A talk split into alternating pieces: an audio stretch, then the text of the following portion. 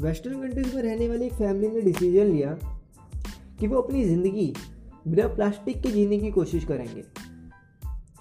पर जब उन्होंने इस चीज़ की शुरुआत करी, तब उन्हें अपने आसपास हर एक चीज़ प्लास्टिक की ही मिली।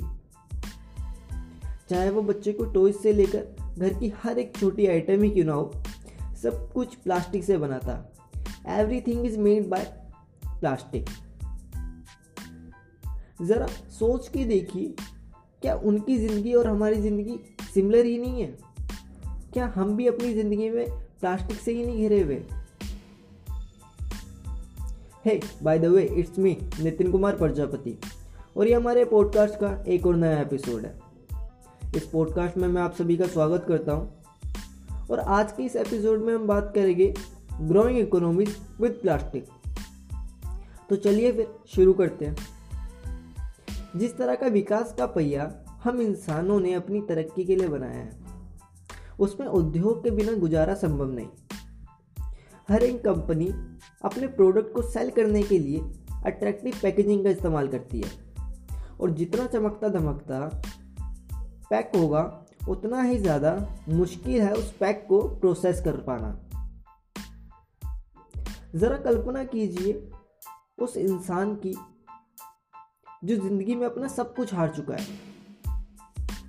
और हारने के बाद अब वो कूड़ा बिनने का काम करता है।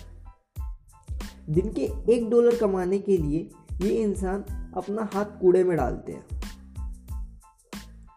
डंप यार्ड या डंपिंग यार्ड, जहाँ पे सारी जगह का कूड़ा इकट्ठा होता है। आपको ये लोग वहीं मिलेंगे। अमूमन प्लास्टिक को इकट्ठा करते हुए। या कचरे में से कुछ छानबीन करते हुए, कोई काम की चीज़ ढूंढते हुए। एशिया या भारत में उस तरह के प्लांट नहीं है जो इतने सारे वेस्ट को मैनेज कर सके। इस बीच इन लोगों को अपना कमाई का ज़रिया मिल जाता है और कुछ कूड़े की साफ़ सफ़ाई हो जाती है। अगर ये लोग उस कूड़े को साफ़ ना करें तो शायद वो कूड़ा इतना गंद फैला दे कि इन लोगों के लिए उस स्लम्स में रहना मुश्किल ही हो जाए। एक तरफ़ ये लोग उस कूड़े को साफ़ करते हैं और दूसरी तरफ़ उसी कूड़े से अपने कमाई भी करते हैं। एक्चुअली में, अगर हम इस पूरी दुनिया को एक नज़रिए से देखना चाहें तो ये दुनिया एक नहीं है। ये दुनिया एक्चुअली दो हिस्सों में बटी हुई है। पहला हिस्सा है अमीर लोगों के लिए और दूसरा हिस्सा है गरीब लोगों के लिए। एक्चुअली में मैं देशों की बात कर रहा हूँ। कहीं पे अमीर देश रहते और कहीं पे गरीब। जो अमीर देश है, वो ज़रूरत से ज़्यादा उपभोग करते हैं और उससे भी ज़्यादा कूड़े का उत्पादन करते हैं। आखिर ये बात तो साफ़ है कि जितना ज़्यादा कंजप्शन होगा, उतना ही उत्पादन भी होगा।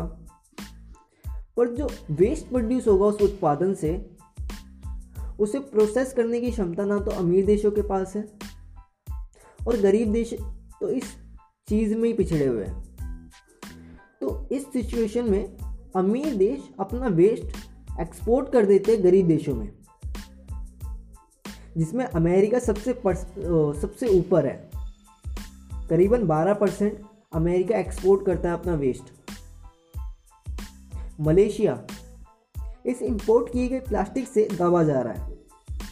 ग्रीन पीस के according ministry of waste management उस कूड़े को वापस करना चाहते हैं जहाँ से वो आया है।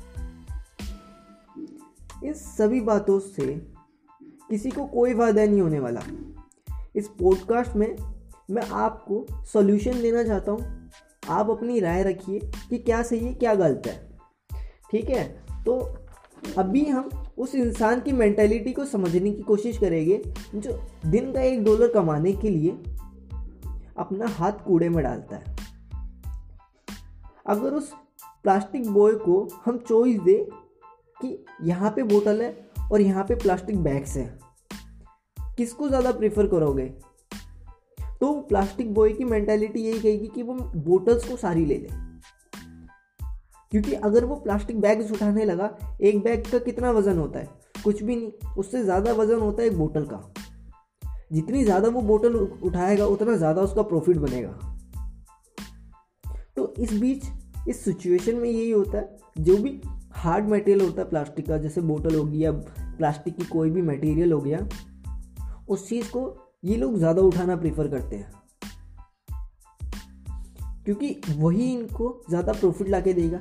और इस बीच जो प्लास्टिक बैग्स होते हैं, वो हमें रोडों पे ही दिखाई पड़ते हैं। इस सिचुएशन में वो जो प्लास्टिक बैग्स है, कभी भी प्रोसेसिंग यूनिट तक पहुँच ही नहीं पाते। और अगर पहुँच भी जाते तो ज़्यादातर हमें अपनी सड़कों पर ही दिखाई देते हैं। ऐसे में एक स्टार्टअप है एनवी ग्रीन ये स्टार्टअप ऐसे बैग्स बनाता है जो प्लास्टिक को रिप्लेस करते हैं।